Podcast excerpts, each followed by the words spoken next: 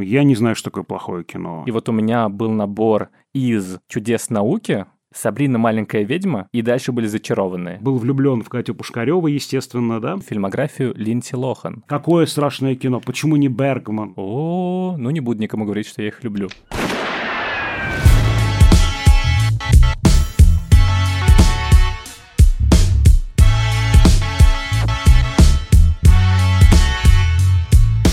Всем привет! Это подкаст Кинопоиска крупным планом. Меня зовут Дуля Джинайдаров, я редактор видео и подкастов Кинопоиска. Я Всеволод Коршунов, куратор курса «Практическая кинокритика» в Московской школе кино. В нашем подкасте мы разбираем новинки проката, вспоминаем классические фильмы и иногда обсуждаем актуальные новости.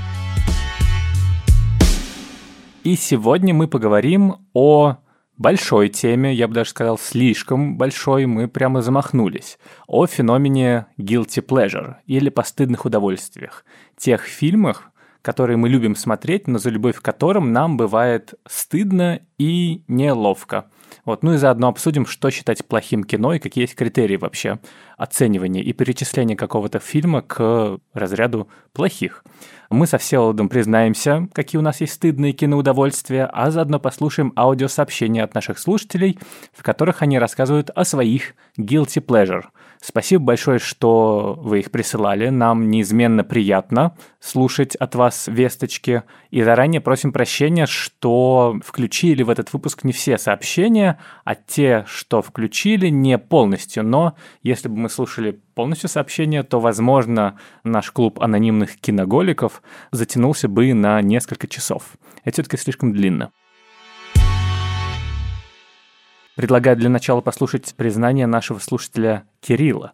Я учусь в Московской школе кино на режиссера, и весь первый курс нас заставляли смотреть очень-очень хорошее классическое кино. Я полюбил Звягинцева, Филини, Тарковского, но вот в чем проблема. Я никак не могу перестать смеяться с очень плохих американских комедий. Например, я очень люблю «Очень страшное кино» и «Очень страшное кино 2». Я знаю, что это очень плохие фильмы с очень плохими шутками, но каждый раз, когда их вижу, я просто не могу не смеяться.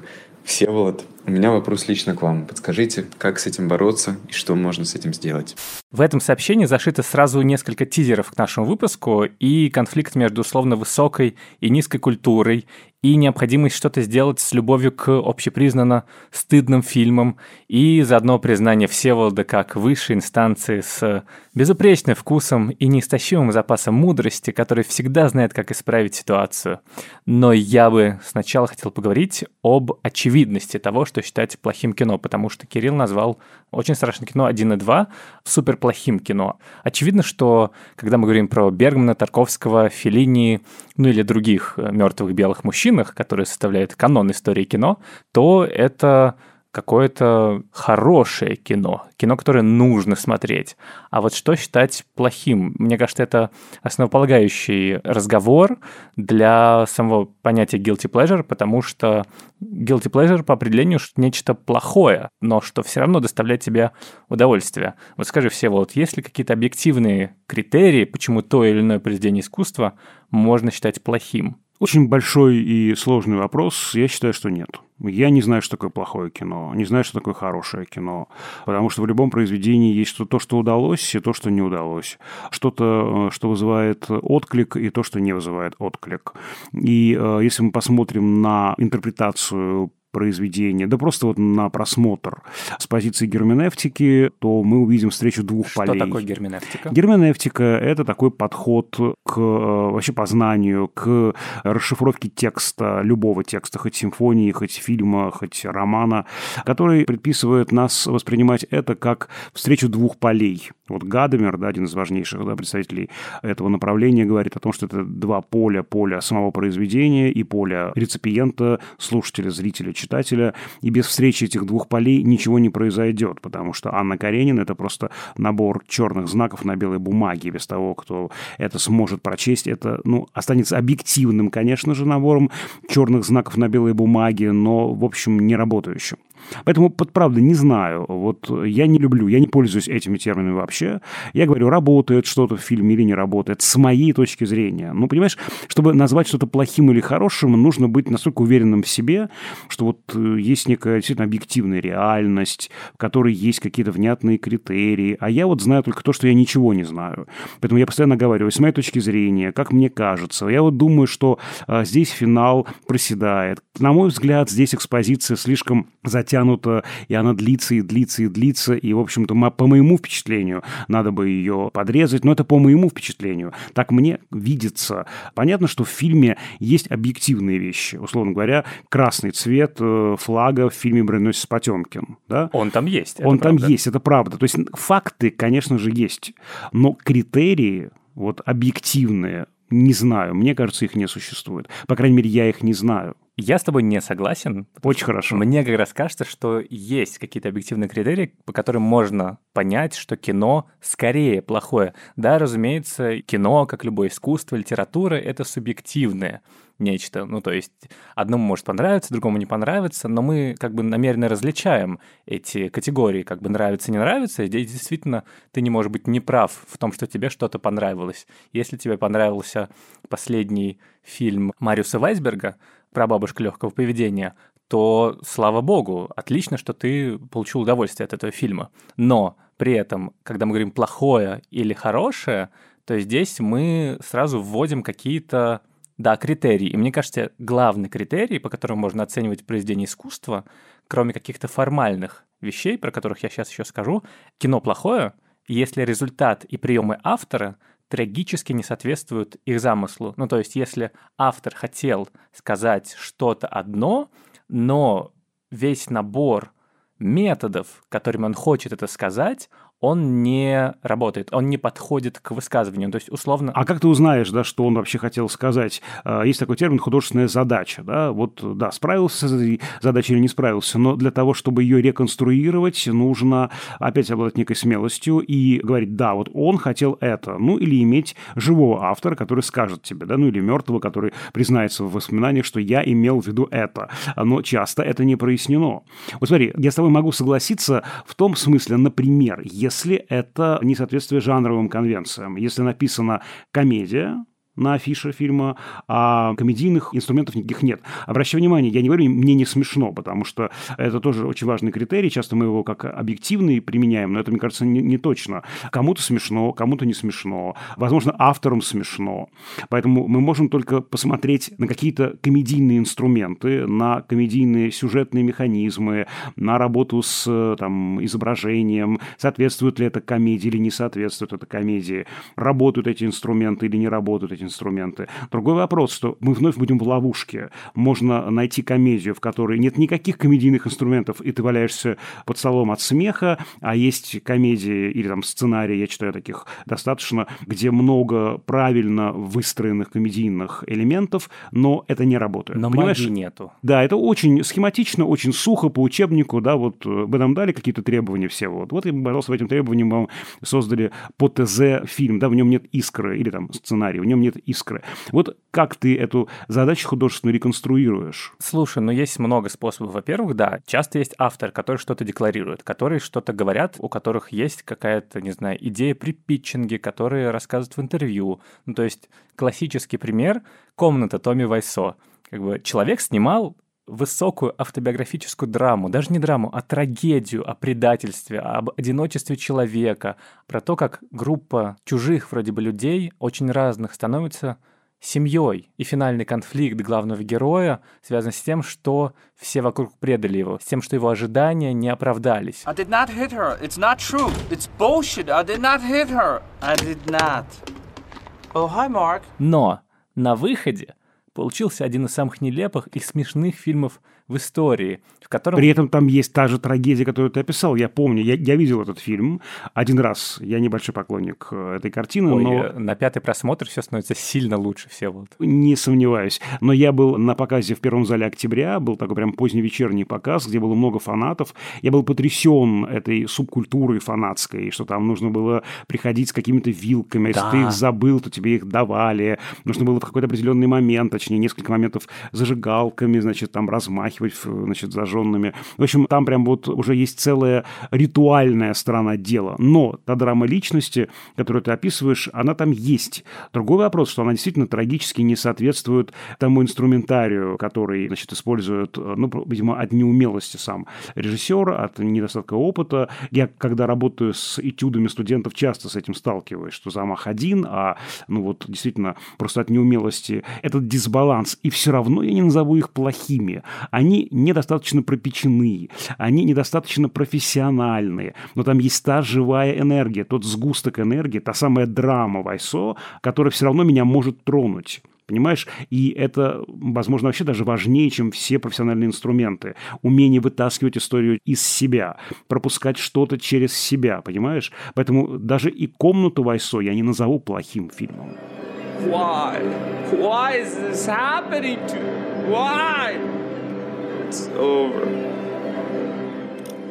Ну, слушай, комната Вайса, наверное, все-таки такой экстремальный пример, потому что это настолько плохо, что уже хорошо, где ты, значит, получаешь удовольствие просто от несоответствия действительно в это контраста между ожиданиями автора и реальностью кинопросмотра. Но вот, скажем, «Защитники» Сарика Андреасяна. Еще один хрестоматийнейший пример такого ультимативно плохого кино, которое все признают плохим, неудавшимся. Здесь нету личной никакой истории. Здесь есть работа со штампами. И работа со штампами неумелая. Работа, ну, даже не ученическая, она просто подражательная, где в ядре фильма нету вообще ничего, где взята только форма. И мне кажется, что как раз очень часто плохим кино можно назвать то кино, в котором нету, собственно, составляющей высказывания какого-то. Высказывания либо личного, либо высказывания социального, общественного, либо высказывания эстетического, скажем, где как-то постмодернистски разбирается какой-то прием, не знаю, как у Гадара очень часто. И вот это, мне кажется, можно назвать объективно плохим кино, в котором нету, собственно, кино. Вы даже глупее, чем я думал! Ну, не знаю. Я, конечно, не поклонник этой картины Андреасяна. Я примерно понимаю, о чем ты говоришь. И все-таки, да, кино — это труд многих людей сотен, а иногда и тысяч людей, которые тратят на это не неделю и не месяц, а часто месяцы, а кто-то и годы жизни. Режиссер, например, да, работает над проектом там 2-3 года, и это 2-3 года жизни человека, который так легко окрасить словом плохое, так легко обесценить. Не знаю, ведь если он взялся за это и проводит 2-3 года вместе с этими персонажами, значит, что-то там есть. Оно могло не получиться, оно могло не получиться, но я вот все-таки, опять же, вот, э, извините, вчера, да, мы с удовольствием смотрим на «Черную вдову» на пресс-показе, да, фильм там с бюджетом четверть миллиарда долларов, и там какие-то взрываются города, взрываются, значит, какие-то автомобили. Думаю, господи, все это для того, чтобы, значит, в течение двух часов человек посидел перед экраном. Это же какая-то, ну, невероятная растрата... Э... Микроскопом забивает гвозди. Да, это такая растрата просто земных ресурсов, мне кажется, да, ну, как бы ради чего все это делается. Но, значит, для чего-то это делается, и эти люди, там же гигантские титры, там же вот в блокбастерах доходят CGI всеми этими департаментами до двух с половиной тысяч людей вообще работающих над фильмом. У меня не поднимается рука, и язык не шевелится для того, чтобы обозначить эту работу всех этих людей как плохое кино. Ну, кто-нибудь да постарался. Ну, Какая-нибудь монтажная склеечка да удалась. Да. Грим хоть какого-нибудь персонажа все-таки был, ну, даже ничего. Пусть не хорошего, но, может быть, ничего. Понимаешь, вот я не воспринимаю фильм, возможно, это моя проблема, я не воспринимаю его как целостность. Угу. Я воспринимаю его как такой сразу конгломерат разных слоев, уровней, подслоев. И я вижу, что здесь там плюсик, здесь мне очень не нравится. И даже в фильме, который меня дико раздражает, да, есть такие прям субъективные вещи. Я понимаю, что ну вот это, это, это, это сделано качественно, это сделано профессионально. Или был замах вот один, получилось не так, как, видимо, они планировали. Но не знаю, я как-то вот вижу это как такую вот мерцающую, мигающую, странную такую вот какую-то космическую, не знаю, станцию, которая из разных блоков модулей состоит, и вот они как-то разным цветом у меня. Значит, там двойка – это красный, пятерка там, я не знаю, там оранжевый, я не знаю. Ну, как-то по-разному они светятся у меня. Да, понятно. Но мне кажется, что это как раз ответ очень похожий на то, что рассказывает наш слушатель Максим, когда говорит про фильм «Несносные боссы 2». Давайте его послушаем. Если говорить о теме постыдного кино, наверное, это какие-то комедии, например, «Несносные боссы 2», с одной стороны, там есть большой набор таких вещей, которые вроде заставляют стыдиться из-за того, что они кажутся там пошлым, из-за того, что ну, как-то слишком просто. Например, есть такой момент, где компания друзей на телевидении представляет а, свою новую технологическую разработку, там, душ с подачей шампуня одновременно. Со стороны, как бы зрители, которые смотрят телевизор, это представляется так, что пару человек прячутся за ширмой, но производят э, акт то анонизма, орального секса, хотя вроде бы они просто настраивают свое оборудование с одной стороны, как бы смотреть на это стыдновато, потому что это слишком просто, но с другой стороны, мне нравится актерский ансамбль, то есть это и Кристоф Фальц, это и Джейсон Бейтман, Джейми Фокс. Вот с одной стороны, как бы стыдно, с другой стороны, хочется посмотреть на то, как эти э, люди друг с другом взаимодействуют, как они раскрывают своих персонажей, как они нас радуют своими перформансами. И ведь правда, очень часто в фильмах, особенно в российских, ты смотришь и думаешь, ну все так плохо, но вот художник по костюмам, ну вот молодец. Или же, но актеров жалко, явно могут больше. И это, конечно, сложно с этим спорить, потому что ты хочешь быть хорошим человеком и не хочешь обижать труд других людей. Давай сейчас поговорим непосредственно о guilty pleasure и о том, какие они бывают, почему ты получаешь удовольствие от этого и зачем смотрите. Мне кажется, что есть какие-то фильмы или сериалы, потому что здесь, мне кажется, это очень общая вещь, э, которая тебе нравится, только спустя некоторое время, когда взрослеешь, ты вдруг понимаешь, что это плохо, или же окружающие не признают это. Например, фильмы, которые ты полюбил в детстве, и когда ты вообще не понимал, э, что из себя представляет киноискусство, или с которыми есть биографическая связь. Я уже говорил в подкасте, что у меня из-за странного набора видеокассет дома есть какая-то странная нежная любовь к, во-первых, фильму «День независимости» Роланда Эмериха, а во-вторых, к кинокартине, я не знаю, какого режиссера. Фильм, про который ты говоришь, снял режиссер Джон Лэндис в 1996 году. В общем, это фильм «Семейка придурков». Там есть великая сцена, в которой герой думает, что у них воруют мусор, и хочет погнаться за, собственно, мусоровозом. Залетает к себе в гараж и выбирает, собственно, на чем ему поехать. Смотрит на велосипед, такой думает, два колеса потом смотрит на автомобиль, говорит себе, хм, четыре колеса, уже лучше. Потом внезапно его взгляд падает на роликовые коньки, он такой, восемь колес, идеально. И дальше, значит, короче, выкидается в погонь на роликовых коньках. Ну ладно, негодяи. Теперь у вас на хвосте Стэнли, придурок. Совершенно идиотическое кино, которое я в 10 лет воспринимал просто как вершину. Ну, не вершину киноискусства, конечно, но я думал, что ну да, вот такие вот комедии и должны быть. А уже потом, когда я прочитал рецензию в афише Зельвенского или Волобыва, не помню, про то, что День независимости, например, это тупоголовая американская бравада, я такой, о, ну не буду никому говорить, что я их люблю. Ну, слушай, по поводу детских впечатлений, я напомню, что я кино почти не смотрел. Я был книжным мальчиком, но все-таки был один детский фильм, я даже его уже однажды упоминал, сериал советский, в который влюблены все, мне кажется, люди моего поколения, это «Гости из будущего» Павла Арсенова, и это, конечно, не, я не посмею сказать, что это плохое кино, но спустя время я вижу эту картину, я люблю ее пересматривать, снова-снова на нее смотрю, и я вижу любимые сцены, какие-то ошеломительные, ошеломлявшие меня какие-нибудь повороты или эффекты специальные. Я же вижу, что это сделано все почти на коленке. Понятно, что для советского кино, для позднесоветского кино это было прорывом, это было чем-то очень важным, но все технические несовершенства этой картины я вижу очень хорошо. Или вот, например, я помню, что когда только вышла эта комедия э, Ширли Мырли Владимира mm-hmm. Меньшова, я прямо ухахатывался. Потом я как-то начал ее... Не то, что я прям специально ее пересмотрел, я просто увидел снова ее по телевизору и, в общем, как-то даже ужаснулся. Этого в Химках видал!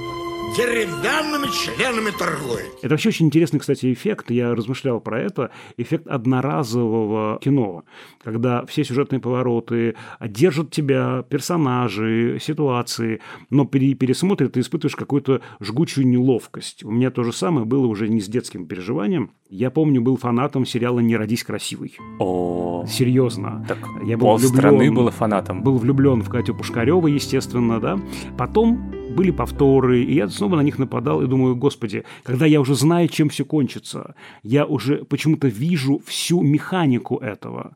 Вот когда меня держит интрига, я внутри этого длительного процесса проживания жизни вместе с персонажами, я то ли не вижу этого, то ли готов закрывать на это глаза. Вся эта механика, ну там даже, условно говоря, вот такой глухой студийный звук, который меня, вот, допустим, раздражает, например, при перепросмотре, вообще я его не слышал. То есть есть, мне кажется, просто одноразовое кино, которое вот вызывает такой странный эффект при перепросмотре. А тебе было стыдно, когда ты его смотрел? Ну, то есть ты признавался однокурсникам-сценаристам или своим высококультурным друзьям, с которыми ты обсуждаешь обычно Толстого. Да, я не скрывал этого. То есть, условно говоря, то, что я ухахатывался на Ширли Мырли, я сейчас впервые говорю, э, значит, никому до этого не признавался.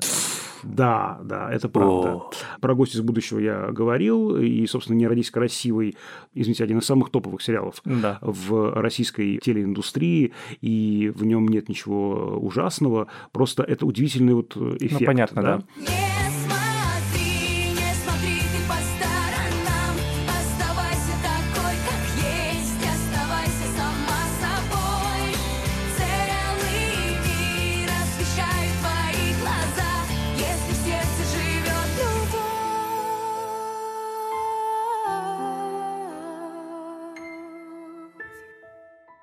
И возвращаясь к детским э, воспоминаниям, э, я помню картину позднее советское время, такая была советско-польская постановка, хоррор, ужастик, «Заклятие долины змей», 87 год.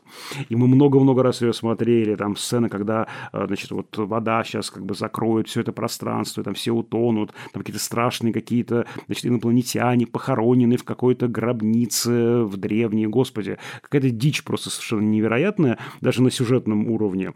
Вот, сейчас я я понимаю, что, в общем, ну, наверное, я сильно порчу свою репутацию, признаваясь в том, что такое кино я когда-то любил. Но, с другой стороны, почему мы должны стыдиться себя? Да нет, конечно, не должны. Я вот, например, в свое время, это было не так давно, наверное, лет 12 назад, почему-то летом вдруг начал пересматривать всю фильмографию Линдси Лохан. Ну, то есть там «Дрянные девчонки», «Чумовая пятница», вплоть до ужасающего триллера «Я знаю, кто убил меня». Никогда не смотрите этот фильм, это просто невыносимо. И это было какое-то такое временное, не знаю, ну не помешательство. Я о нем говорил с э, некоторым опломбом, потому что это прикольная штука, чтобы, ну, не шокировать окружающих, но просто какая-то виньетка, что вот, а у тебя есть еще такая вот интересная особенность, как у человека про детские э, впечатления и про фильмы, которые ты любишь, исходя из каких-то вне кинематографических, а скорее биографических обстоятельств, у нас есть замечательные аудиосообщения. Давайте их послушаем. Меня зовут Али, я из Казахстана, из самого южного города этой страны, из города Шимкент. И мой guilty pleasure кинематографа – фильм «Жара». Понятное дело, что фильм с первого же раза не понравился вообще никому, но со временем он жутко запал мне в душу. И вот чем? Ну, во-первых, понятное дело, что эта комедия довольно кондовая и очень даже не смешная. Но некоторые сцены стали настолько народными в кругу моей компании, что мы их постоянно цитируем. Например, сцены с Тимати, где он просит, можете мне масло? И у него спрашивают, Тима, зачем тебе масло? И он отвечает, значит, ну как, чтобы чики пищали. ну вот такие фразы, они вошли в нашу компанию очень плотно, до сих пор вспоминаем. Ну и лично для меня, конечно, это та самая знаменитая, наверное, сцена из этого фильма, когда главные герои целуются на мосту. 2006 год, мне на тот момент, сколько там, 15-16 лет, для меня, конечно, такой пик романтики. Поэтому дело, что их там поливали со шланга, но я тогда, помню, очень мечтал повторить эту сцену с моей девушкой на тот момент. В общем, вот такие очень теплые воспоминания. Я думаю, что в летний период они прям сколыхнут в тех людях, которых смотрел этот фильм, такие теплые ностальгические Э, воспоминания, несмотря на всю тупость этого фильма, конечно же. Мы с братом в детстве, вот лет в 12, смотрели «Сумерки». И прям нам очень сильно нравилось. Выходило четыре части, мы их за разом посмотрели и очень-очень ждали последнюю, пятую часть. Это «Рассвет», часть вторая. Мы судорожно его смотрели с таким волнением, то что это последняя часть. Еще не знали, какого мнения вообще весь мир об этом фильме. И прям не боясь смотрели всем, рассказывали то, что это отличное кино. И особенно «Рассвет. Часть вторая» настолько нас удивила концовкой. Когда происходит сейчас уже в других фильмах что-то типа этого, то ты сразу вспоминаешь, в «Сумерках» было лучше.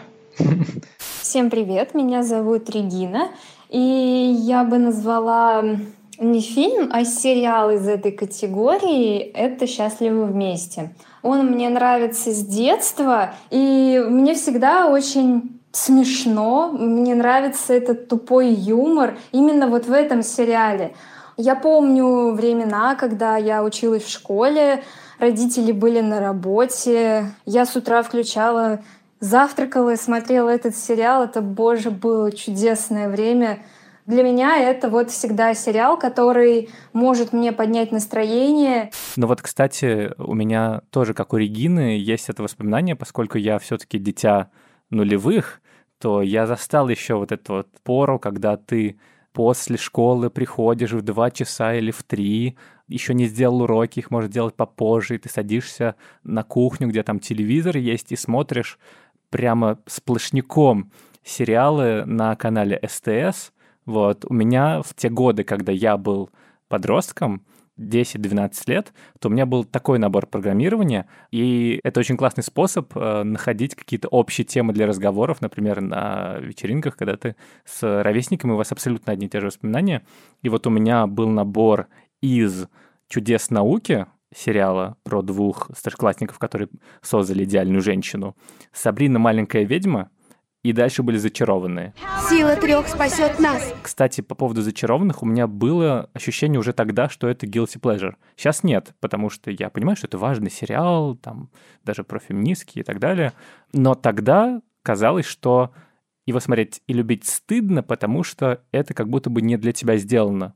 То есть как будто это какой-то гетто для девочек, вот, сериал. А ты подглядываешь. А да я не подглядываю, а, я, а мне типа нравится, но при этом он мне не должен нравиться, потому что я как бы мальчик, мне даже нравятся какие-то другие вещи.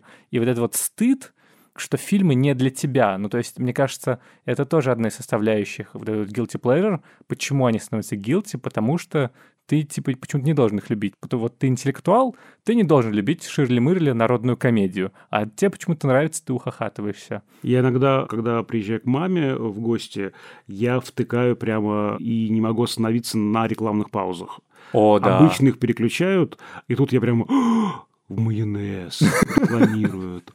Ой, так оказывается красиво, слушайте, от шампунь какой. И мама такая прям вообще ржет, потому что, ну, ты что вообще, с ума сошел? Как будто, да, из деревни приехал человек, где вообще нет телевизора, а я, правда, его почти не смотрю. Ну, то есть не почти, прям вообще не смотрю, скажем честно. И для меня то, что многим просто уже приелось, надоело и лучше выключить, для меня это просто сенсация. Но это правда, на рекламу, вот я часто на рекламу залипаю, то есть это даже происходит не когда я телевизор у кого-то смотрю, а просто, не знаю, в торговом центре, там на экранах часто реклама, или же в кафе каком-нибудь мы сидим с э, моей девушкой, и она такая, хватит залипать на экран. И я специально сажусь спиной к этим экранам, чтобы не... Потому что я понимаю, что у меня нету антидота от них, у меня нету прививки, никакой вакцины, чтобы перестать смотреть. Но вот, кстати, про гетеизацию у нас еще одно сообщение есть от Никиты, который любит ромкомы. Я довольно-таки очень сильно люблю ромкомы начала 2000-х, 10-х годов. И довольно-таки боюсь кого в этом признаться, потому что смотрю в основном их в одиночестве. Один из моих любимых фильмов — это фильм «Предложение». Мне кажется, что эти фильмы наиболее мне нравятся из-за отсутствия абсолютного никакого либо негатива в данных фильмах. Несмотря на, скажем так, всю иллюзорность этого мира, очень хочется в него верить. Вот, и ты получаешь э, искреннее удовольствие при просмотре данных фильмов. И когда, допустим, ты отказываешь друзьям в просмотре новой части «Форсажа» в кино, остаешься дома и смотришь этот фильм, это становится настоящим, скажем так, потайным увлечением. И при просмотре, наверное, чувствуешь какой-то стыд потому что это кино, наверное, снималось совершенно не для тебя, но тем не менее смотришь его. Никита, я вас отлично понимаю, потому что я тоже очень-очень-очень сильно люблю ромкомы из 90-х, нулевых, десятых И я их, мне кажется, пересмотрел все главные ромкомы. Мой любимый «500 дней лета», потому что он деконструирует тропы ромкомов, но вообще говоря, это что-то действительно удивительно эскапистское, правда. Ну, то есть, что тебе нравится смотреть эти фильмы, ты понимаешь, что они плохи, ты понимаешь, что они предсказуемы, штампованные, но при этом в них есть какой-то заряд тортиково-карамельный, такой вкусный заряд другой жизни, другой реальности, что ты не можешь просто устоять и досматриваешь их. И это, как знаешь, почему людям нравится музыка гармоничная, потому что наш мозг предугадывает, какие гармонии, какие ноты дальше будут, и когда музыка доходит до этих нот, которые наш мозг до этого предугадал, то мы получаем удовольствие. И в этих фильмах тоже ты получаешь удовольствие от того, что ты знаешь, что будет, и ты знаешь, что все будет хорошо. И еще же, э, мне кажется, вот эти все произведения скопистского толка, они помогают нам реализовать иллюзию проживания нескольких жизней. Ведь в кинематографе мы буквально проживаем несколько жизней, мы можем примерить на себя наряд Робин Гуда, не знаю, черные вдовы, отправиться в путешествие в будущее или в прошлое. Как раз про это э, у нас комментарий Алены.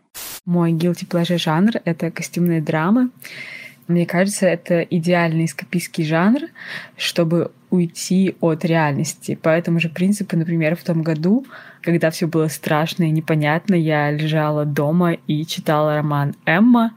По такому же принципу я смотрю костюмные драмы, когда мне тревожно, грустно, одиноко, плохо, я устала, я включаю костюмную драму могу уйти от вообще всех современных проблем, потому что в мире костюмных драм нет тревожности, нет страхов, нет проблем, машин, страховок, э, развод. Нет, разводы есть, но anyway, нет никаких глобальных современных проблем, и все проблемы, с которыми живут герои, это обычные человеческие проблемы, которые очень решаемые, очень забавные. И два-три часа посочувствовать персонажам костюмных драм очень приятно.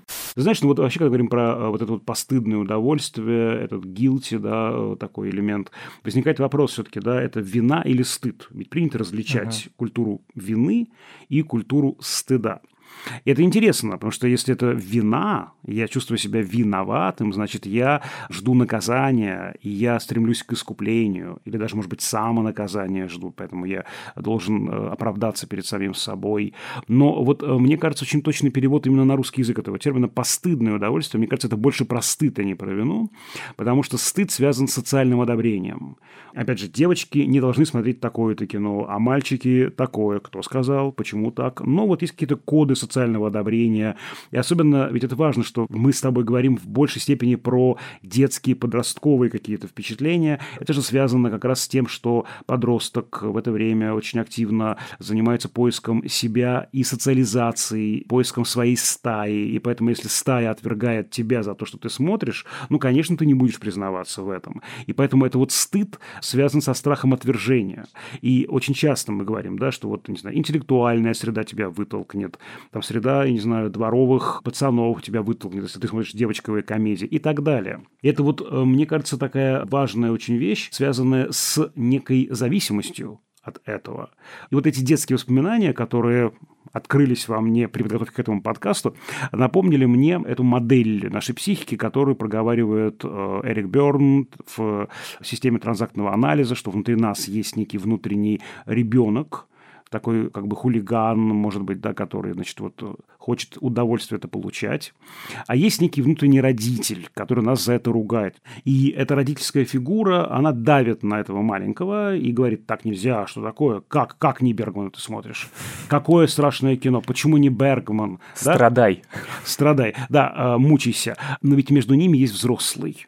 И вот мне кажется, нам часто не хватает взрослого взгляда. Взрослый не родитель карающий и не ребенок хулиганящий, а взрослый, который может разрешить родителю отправиться за покупками оставить маленького без присмотра, маленькому разрешит похулиганить немножко. Короче говоря, взрослый баланс такой выстраивает между вот этими двумя крайностями. Вот мы еще не проговорили, наверное, важную часть guilty pleasure, связанную с сексуальными какими-то вещами, сексуализацией, с тем, что как бы ну не положено можно смотреть вот на обнаженных там, значит, людей, на людей, занимающихся сексом. Вот часто эти фильмы, где, в общем, нет даже порнографической составляющей, эротической составляющей, они вызывают много такой неловкости. Вот мы сейчас со студентами разбирали картину «Зая для собачья жара», и я прямо чувствовал, да, как в воздухе повисла эта неловкость, потому что фильм открывается фактически сценой оргии да, и там еще не симулированный секс. И вот как с этим быть, как это разбирать. И это вот как раз очень важно, мне кажется, культивация взрослого взгляда, который помогает не просто такой праздник непослушания нам устраивать, нет, это тоже перегиб, а именно разрешать себе делать то, что ты хочешь, да, этот баланс соблюдать. На самом деле то, что чаще всего как будто бы понимает под guilty pleasure, это фильмы или сериалы, или рекламы, или видеоклипы, которые настолько плохие, что тебе они нравятся. И здесь основная эмоция, кажется, что ты свысока смотришь на не очень хорошо сделанную работу, которая при этом к себе как будто бы очень серьезно относится. Потому Это что... уже испанский стыд. Да? Ну да, но при этом в хорошем смысле испанский стыд, не от которого ты, значит, ходишь по комнате и не можешь найти себе место, и тебя просто трясет от раздражения, а который находит выход в смехе, потому что ты понимаешь, что люди, которые его создавали, возможно, не иронически к себе относятся. То есть а... это кринж, правильно? Я бы, наверное, не сказал, что это кринж, но, наверное, что-то близкое. Но у меня, например, кроме комнаты, которую я смотрел не прям много раз, но несколько раз смотрел, и каждый раз это такой какой-то смех немного нервный был. Или, скажем, шоу «Холостяк», который я начинал смотреть вместе с друзьями, как нечто действительно, ну, такое легкое, кринжовое, а дальше начался испанский стыд, и я просто не смог это смотреть. Настолько меня раздражал главный герой, холостяк, э, начиная от э, Егора Крида и заканчивая им же. В общем, неважно. У меня главный пример хорошего, стыдного удовольствия — это сериал «Слепая». Я не знаю, много ли наших слушателей слышали об этом сериале или попадал на него на телеканале ТВ-3, первом мистическом. В общем, это великое кино, у которого оценка на кинопоиске 4,1. Совершенно незаслуженно, как мне кажется, потому что столько радости, счастья и веселья оно принесло мне когда-то и моим друзьям, что я хочу им поделиться со всеми нашими слушателями или окружающими. Когда у вас будут минуты душевной невзгоды, вам будет грустно, вы будете чувствовать себя беспомощными, бессильными против сильных мира сего. Посмотрите этот сериал, и вы поймете, что счастье есть. Там сюжет очень простой. Есть бабушка, целительница, точнее не целительница, а провидица, ясновидящая, которая живет в деревне, и к которой приходят разные люди с просьбами помочь им разобраться в какой-то жизненной ситуации. И это такой процедурал. Вертикальный сериал, в котором каждая серия, каждый эпизод рассказывает о каком-то жизненном случае, о каком-то непонимании. Там, не знаю, муж изменил или изменяет, или же девушка приезжает в новую семью своего отца, который ее когда-то бросил и так далее. Фишка этого сериала в том, что, во-первых, все это очень дешево снято, очень плохо, и сюжетные повороты совершенно ходульные, и каждая серия завершается какой-то поговоркой которую говорит э, внучка этой бабушки, но она как бы завершает эту историю и говорит о том, что, например, вот, бабушка всегда говорит, что когда ты метешь от себя, то тебе будет несчастье, а когда ты метешь к себе, то, значит, все будет хорошо. Ну или же о том, что нельзя мусор выбрасывать там вечером, или же что нельзя чек выбрасывать в мусорку и так далее. Имейте в виду, если вы постоянно слышите одну и ту же мелодию, это знак, что в скором времени ваша жизнь кардинально изменится. Первые три сезона, они прекрасные, просто восхитительные, идиотические. Но с четвертого сезона все испортилось, к сожалению, потому что, во-первых, актеры... Они вдруг... стали лучше? Да, актеры начали хорошо играть, и сценарии испортились. Люди вместо того, чтобы после ссор или непониманий идти к бабушке, ехать к ней в деревню и ей все рассказывать, она бы говорила им, положи зеркало себе под шкаф, и тебе, значит, будет э, счастье, и ты узнаешь, кто ворует у тебя овес. Герои вдруг начали говорить друг с другом и решать проблемы. Я стал невыносимо смотреть. Короче, всем советую. Это великий, великий сериал. Я люблю залипать на телешоу типа «Часа суда» или даже «Пусть говорят». И я, правда, не могу оторваться.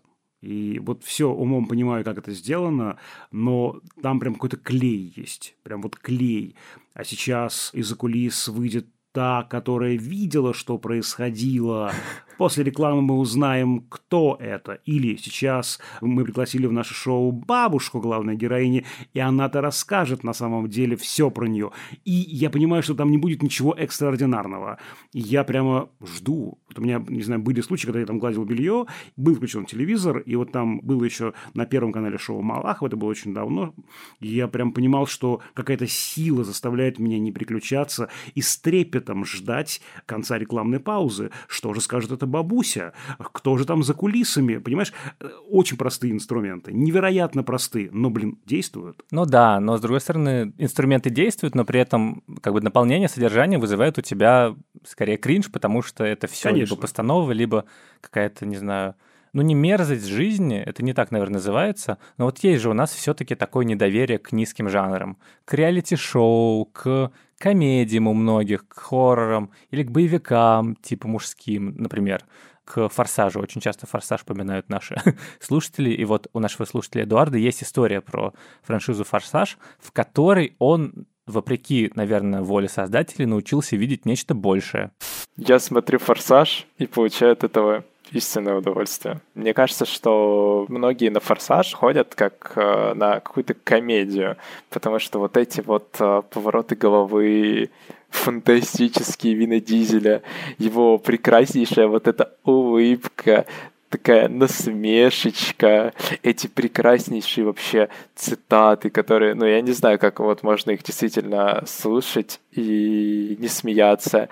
Эти прекрасные сюжетные решения, когда там каждая часть — это брат, дядя, не знаю, кого-то там опять приходит отомстить. Это действительно забавный и интересный опыт в кино.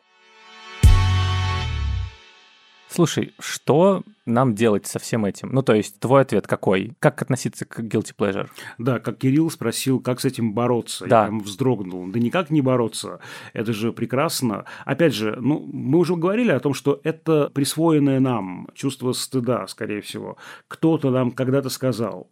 Вот извините, опять же, вот Кирилл мне соврать не даст, я иногда показываю студентам как пример парадоксального переключения сюжетного первую серию первого сезона полицейского с Рублевки.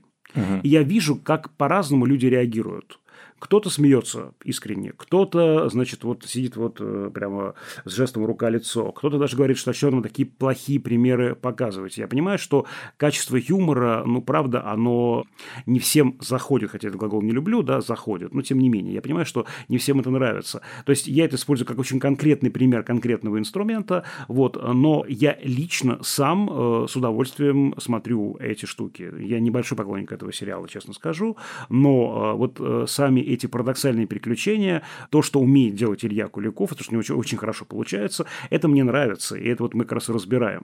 Вот, и я не стыжусь об этом говорить, и Кириллу тоже э, разрешаю говорить и про очень страшное кино, и про какие-то еще жуткие, вульгарные, отвратительные, проклятущие фильмы. Давайте говорить все про это, потому что, ну, правда, это культура стыда, это очень, мне кажется, даже вредная вещь. Еще, мне кажется, на самом деле, почему это не имеет смысла сейчас, э, все-таки иерархии сломались. Ну, то есть мы уже давно живем не в эпохе модернизма, в которой высокая культура отстраивалась от массовой, а мы живем в ну, постмодернистскую эпоху, и хотя это кажется как будто бы ругательством, но все-таки иерархии сломались. Нет элитарного и массового искусства.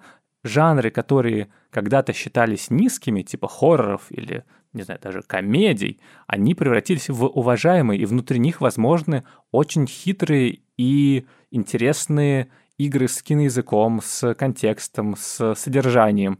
И на самом деле очень часто именно из тех детских впечатлений, о которых мы говорили, очень много из сериалов по СТС, потом собирается нечто крутое. То есть самый очевидный пример как из э, телемусора рождается высокохудожественное произведение, это Квентин Тарантино, который дико любил все эти палповые криминальные сериалы, вестерны или же японские би-муви с драками, ну то есть то, что считалось каким-то не очень уважаемым в 70-е годы даже.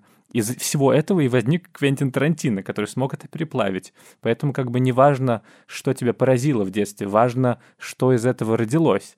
Ну и потом, даже в объективно плохом кино Вот то, что ты говорил, можно найти интересные моменты, но мне кажется, что можно найти интересное содержание между строк. Те ценности, которые проговариваются в воздухе, не в словах, проговариваются создателями про общество того времени, и то, чего так может не хватать в авторском кино, потому что там перебивается все личными какими-то идиосинкразиями конкретного художника. Ну да, ведь, кстати, стиль, какую-то эпоху. Очень удобно смотреть на произведениях так называемого второго-третьего ряда, а не на шедеврах. Это именно так. Да, ну и, собственно, у нас, например, Дима говорит про свою любовь к фильму «Тупой еще тупее». Дима, не стесняйтесь этого. Я прекрасно понимаю всю похабность всю тупость, что, собственно, из названия следует, но есть какой-то в этом фильме второй и даже третий слой, если, может быть, я себе его выдумала, которое наслаивается, плюс воспоминания с детства, когда впервые его смотрел на кассетах. В общем, тот фильм, который вряд ли посоветуешь, если условно дочь меня спросит, папа, какую комедию посмотреть, но я с удовольствием пересмотрю и пятый, двадцатый, и сотый раз. Ну, сейчас, мне кажется, уже есть некоторый поворот в интерпретации этого произведения, что «Тупой еще тупее» раздвинул границы возможного в комедии. Кто-то назовет это туалетным юмором, но на самом деле это про то, что возможно, в принципе, показать на большом экране и что соберет огромные деньги. «Тупой еще тупее» же на самом деле в том числе про тот воздух цинизма, пессимизма, который захватил американское кино в 90-е, как в предвестии, не знаю, миллениума и конца света, и, в принципе, вот эта вся атмосфера того, что в кино теперь не обязательно хэппи и так далее, и герои могут быть совершенно несимпатичными. Кстати, это вот по поводу раздвижения границ, это уже очень интересно, есть позиция, которую э, проговаривал Гадар в свое время. Он же разделял культуру искусства и называл их прямо противоположными вообще вещами, категориями. Казалось бы, да, искусство – часть культуры, и тем не менее, культура – это нормативное, то, как должно быть, она часто консервативна и она часто хранит ценности, а искусство, формально находясь внутри культуры, оно, наоборот, раздвигает границы, оно выходит за пределы позволенного, оно трансгрессивно по своей природе, оно революционное, оно бунтарское. Поэтому это интересно, да, что произведение искусства часто может не вписываться в какие-то эти вот рамки, но просто эти рамки рано или поздно во прах превратятся. Ну и вообще вот эта вот идея того, что карнавальность культуры — праздничность, смеховая сущность, что это что-то низкое и что нужно скрывать, и что позволено только в редкие моменты Сатурналей или ярмарок, это же довольно вредно, мне кажется. Ну, то есть, и, например, у нас есть замечательная история от нашего слушателя Владимира про уже упомянутые полицейские с Рублевки. Да, только я говорил про сериал, а Владимир будет говорить про уже полнометражную картину. Когда я вместе с коллегами занимался продвижением фильма еще самого первого «Полицейский с Рублевки. Новогодний беспредел», вот это был просто яркий показатель. Я серьезно задумался, потому что я отлично помню, как мы тестировали это кино. Если бы я, например, сам на эти фокус-группы не ходил и не смотрел, не наблюдал за тем, как люди себя ведут, и если бы я просто получил отчет модераторов компании, которые занимались фокус-группой в этой картине, и просто бы его прочитал, то есть было бы ощущение, что мы выпускаем, наверное, самый худший, самый вульгарный фильм, который никто никогда не посмотрит, потому что именно так говорили люди, ну, я на этих фокус-группах был. И я очень четко видел, что как только выключался свет, начиналось кино, аудитория падала под стол от смеха. То есть там просто стены тряслись от того, как люди смеялись. Там мужчины краснели просто от смеха, знаете, такие галстуки развязывали, то есть потому что, ну, очень смешно было. Но как только включался свет, люди приходили в себя, садились, затягивали опять галстуки и говорили, фу, как это пошло. Сейчас а, в пандемийное время вот такие картины становятся еще более востребованы. Ну, это как раз вот тот самый эскапизм. И это, мне кажется, очень здорово. Тем более в наши сложные, кризисные, очень беспокойные времена нужно искать любые возможности как-то получить удовольствие и позволять себе это в рамках Уголовного кодекса и, не знаю, спокойствия окружающих. Но все же, если вам нравится, то, значит, это уже хорошо. И я не стыжусь того, что я люблю сериал «Слепая». Да, давайте смотрите, не оправдываться. У меня есть одна очень смешная история. В прошлом году на Кинотавре показывали картину Нигины Сайфулаевой «Верность», где много сексуальных сцен. И я написал пост о том, что, э, значит, вот э, фильм замечательный, я очень поддерживаю Нигину и эту картину, но в зале раздавались пубертатные смешки, такие вот да, подростковые, незрелые смешки. Это была шутка, но меня нашли через э, день на Кинотавре мои знакомые и сказали, все вот, мы смеялись на этом фильме. Но это были не пубертатные смешки. Там действительно была смешная сцена. Вот давайте не оправдываться, друзья мои, да, ни перед кем. Перед кем оправдываться? Это же прекрасно. Смейтесь, плачьте, любите кино и просто будьте собой.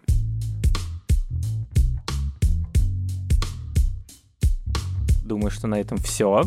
Мы, надеюсь, опровергли репутацию хайбрау и снобского подкаста о сложнейшем киноведении, в котором каждый выпуск упоминаются Аристотель, э, Эйзенштейн, Эйзенштейн еще раз Эйзенштейн. И кого-то из нас назвали гетто-снобом. Интересно, кого? Мне кажется, меня. Да. В общем, смотрите кино, любите его и не стыдитесь ничего.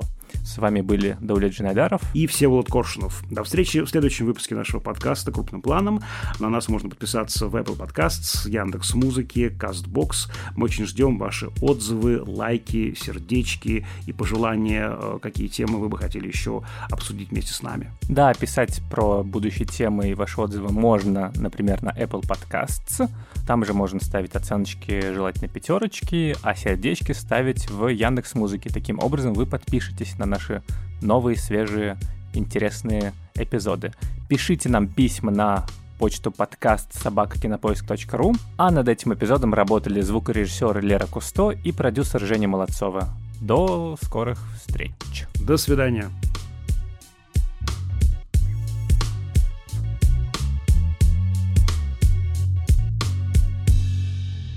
Здравствуйте.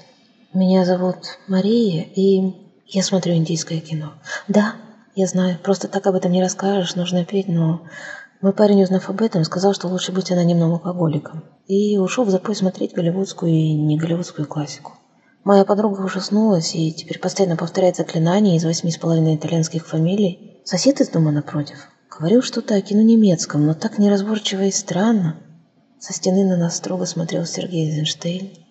А мне-то хотелось признаться в любви к индийским фильмам, и что дома в тайнике меня ждет жуткая драма Дельсе о любви с первого взгляда, и... Погодите, почему вы так смотрите? Разве это не общество анонимные любителей стыдного кино? Нет? Черт.